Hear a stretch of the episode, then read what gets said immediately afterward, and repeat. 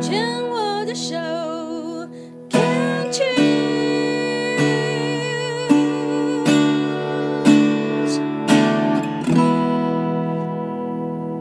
病虫害防治要继续跟玛格丽特聊一聊。玛格丽特，呃，在两年前确诊自己二期的乳癌，当时是原来的良性肿瘤，然后长大，然后有癌变。你知道吗？我听你在讲的时候，我真的肃然起敬。然后第二个，我也去想说，因为我们的年纪哦，我们大概都算五年级生嘛，对不对？嗯、你是你是前段，我是中段嘛。嗯、我们这个世代的教养，我们被告知的就是我们要认真，我们要负责。然后不知道为什么，我特别觉得女孩子。大概我认识的我们这个年纪的女孩子，每个都是拼命三娘，每一个都是，就是不知道为什么，好像要在生命当中某种程度上，一定要很认真、很用力的去努力证明自己的存在。你你认为呢？我，刚刚有提到，就说我会去思考是什么样，我我为什么会变成今天的我？然后我就想说，我退休之后，我不能够让自己放空，因为我已经空了。我要让我一定要有东西进来。你为什么一定要让工作去定义你退休的就是空的？没没，我我当时的心境是这样子。OK，听到听到。我父母离走了嘛，工作又又已经到觉得，我觉得到对我来说已经到了极限了，我没有办法再再付出了。理解，就是我整个人掏空的。嗯嗯嗯，我需要我需要再吸收。然后那个时候我又觉得啊，我自己好无知哦，所以为什么会想要回到学校再吸收点不同的新的东西？是，所以所以这个是呃一直让我延续到，就算呃我生病这段时间加上疫情，所以我学校那边我已经两年不对哦，疫情也超过三年，所以我已经有三年没有进学校去了，所以我基本上我是打算。在我身体目前呃现在看起来是还还不错，恢复的还不错，所以我是想说，今年的九月我就想再回到学校去，但是我不会像以前那么拼命，这个我已经有 有意识到了，就是我可能呃选选个两天，以前我可能选四天，而且那四天是好从从有时候听一早上，有时候听一下午，有时候有时候是一整天，那个那个。太累了，所以我可能选个两天。那我也不要太累，可能就选一门或选两门，大概是这样子，顺其自然。我现在是怎么怎么让我能够很平静？就算是别人看起来你在读什么东西呀、啊？我怎么一个字都看不懂？对我来说，那无所谓。你看不懂是你的事，我看得懂就好。很棒，这一点真的是很重要，因为我们每一个人不管。用什么方式活着？重点是你要找到自己的中轴。嗯，你的中轴一稳一定了之后呢，其实我相信是境由心转。嗯，不是心由境转，就是我自己的中轴稳定了，我不在乎外面的人怎么看我，因为我知道我自己是谁。我经由我自己的人生历练，我愿意去练习累积。建立属于我自己的一套价值观，我的中轴越来越粗，越来越稳的时候，我周遭的环境会因为我自己的稳定会有所变化。我自己是真的相信的。我们刚前段有讲这个良性肿瘤追踪了多久吗？良性大概两两年吧。所以两年前就是在一百零在一百零八年的时候，那个时候其实就有发现有一颗，对对，但是它它的大。呃，比较小，嗯，然后一是一直到一百一十年二月的时候，乳房摄影才发现它比原来长大了，嗯、而且呃，他们摄影就说看起来是有问题有状况，嗯哼，才才才确诊。OK，所以那时候是二期，二期二期，嗯，你这是你个性的关系，还是医生建议你就直接左边乳房全切？他有跟我讲说，你可以局部或者全切，但是呢，我这个我这个人的个性就是，哦哦，我不想，我不想留遗呃留后患，嗯，我就给你，我就给你全切了，就就不给你机会。可能我个性上就是这样子。我我猜想也是，所以我会问你说，你是医生建议还是你自己就决定这样？那嗯，四月是在二零二零年嘛，那五月我还记得是五月十三号宣布三级警戒。对，那个时候那那个怎么办啊？非常辛苦。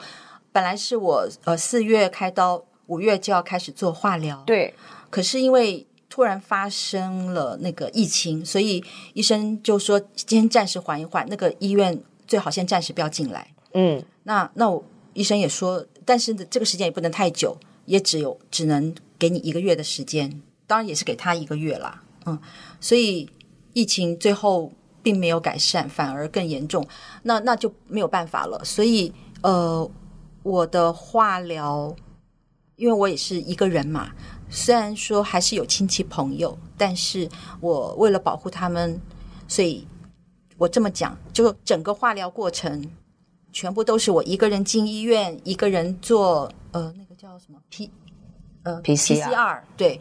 光 PCR 大概有就三十多次，因为你隔三个礼拜你就要进一次医院。对，你要进医院之前一定要做这个。嗯，所以而且刚开始还不是什么当天什么下午就可以拿，还要等很久，对，对不对？对对对，所以的确是很辛苦，真的很辛苦，欸。辛苦。那你自己，嗯，嗯，当时又是。啊、呃，手术完，对，然后其实我我自己的猜想就是左边的乳房全切，当然那是你自己呃很坚决，然后你觉得说未除后患，就直接就整个拿掉。那有做重建吗？没有，嗯，当然自己的年纪当然是也有了。嗯、那面对自己身体外观的一个改变，嗯，然后再加上还要做化疗，然后还要面对未知的疫情，然后你还要去医院。你当时的心情是怎么调试的？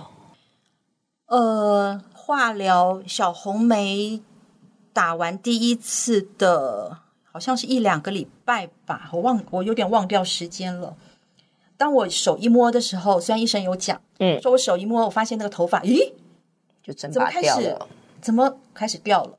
我二话不说，我个性剃光头，没错，我就立刻立刻去。剪了一个大光头之后，我就戴帽子。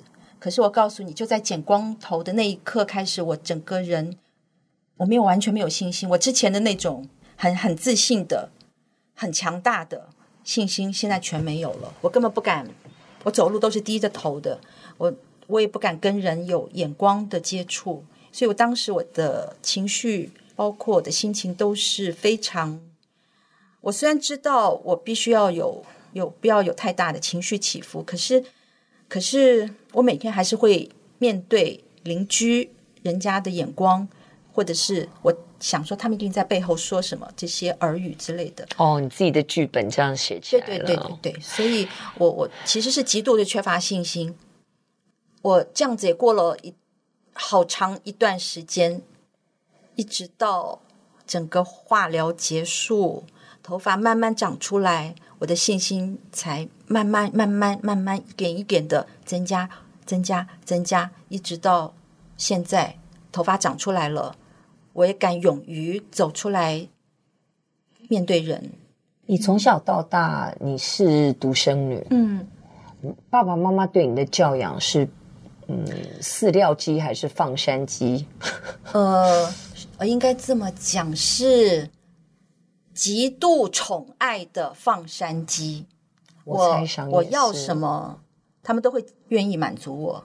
那所以也也也让我的个性也比较，我觉得比较缺乏去体贴别人。我自己觉得啦，独生子女通常都会有一个这样子，因为因为他没有人跟他竞争资源，嗯，所以他在同理心的培养上，他比较没有办法去想象，嗯，要跟人家争。那还有另外一个，就是相对而言，因为没有同兄弟姐妹，嗯，你也比较少的资源去跟同才，嗯，去分享，去聊一些心里的事，除非是学校的朋友，你自己交朋友。嗯，那我猜想你的个性应该也不是那一种很会交朋友的人。的确，就是我如果直接讲，我猜想你可以同意或不同意。你也是那种你自视颇高，因为你要求完美，所以你对人的标准也很很高。所以你看很多人其实是会翻白眼的，会觉得 好麻烦，算了，我理你真的是麻烦透了，算算算算算，离他远一点。我猜想是这一种，所以能够跟你做朋友的人也不多，而且你应该是蛮凭 feel 的，你很凭感觉。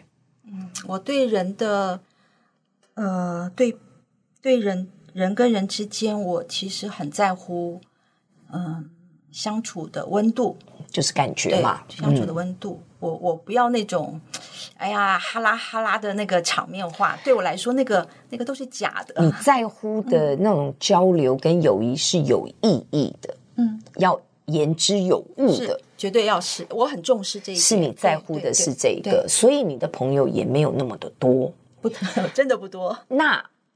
我刚刚听到你讲的那整个过程，我会有一个大概你的你你的那个人生就是这样子要求学习成长的这样子的一个友谊，基本上要能够吐露情绪的也不多，因为可能你追求的比较是言之有物，要有料，可是会去关心你的感觉怎么样，你现在的情绪是什么，你有什么感受，大概也不多，你也。你的人生当中，爸爸妈妈应该也没有那样子的情绪教育，所以你只能自己搞定，然后自己想好，然后你有情绪，你大概也不知道要怎么样的去发泄，然后自己内化，自己找到原因、理由，嗯，合理化，嗯，OK，好了，好吧，你很了解我，叫我仙姑，大概是这样的个性，所以。为什么会很多事情是自己来？嗯，为什么爸爸妈妈走了之后你会觉得好空？因为过去你只要开口，爸爸妈妈都在，都可以大概可以满足你。所以当爸爸妈妈走了之后，你发觉，Oh my God，接下来我要去跟谁要？你也没有那个机会去练习累积自己的内在资源，你可能有的只能靠知识。理论，嗯，去去充实自己，可是，在情感情绪教育的这个部分上，我们这个时代都是缺乏练习的。我觉得我很的确很享受爸爸妈妈的爱，所以我被照顾的太好了，所以可以说，照现在的说法，其实我就是个大妈宝。我的自我自己反而无行为能力，对，行为能力真的很糟糕。我是真的真的，现在我才开始知道我要怎么样一个人生活，一个人去打理自己。所以我现在也是很独立。你你你只有一个人，你必须要自己去面对你所有的一切，你也没有办法去拜托仰仗谁。这个不是现在，这个其实是从你出社会之后你就有的一个信念，一直扛在身上。嗯，所以为什么？你，我就回到你刚刚说，头发剃光了之后，你觉得信心全无，是因为你习惯的把自己内化、武装好、处理好，不会让别人看到自己的情绪，因为你也不知道怎么表达，然后你也觉得说，反正外面没有事就没有事了。可是当你的外观、你的胸部，你还可以装嘎来什么什么，你觉得反正你找得到方法可以掩饰的都 OK。你是一个事情一定要到。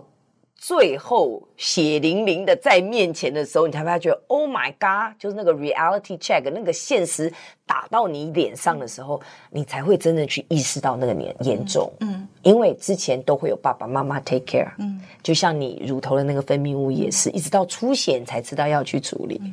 当头发真的剃光的时候，你看到你的那个样子，你才真的有意识到，哦。癌症对我的影响是这样，嗯，所以那个时候的那个打击，反而会是比之前的否认、以之前的假装没事的那一种，到这一刻全部来，它是相乘相加的。所以你也可能要花更多的时间跟更大的力气，去从那里面再恢复信心。同意吗？OK。那我们这段先聊到这里，好不好？OK。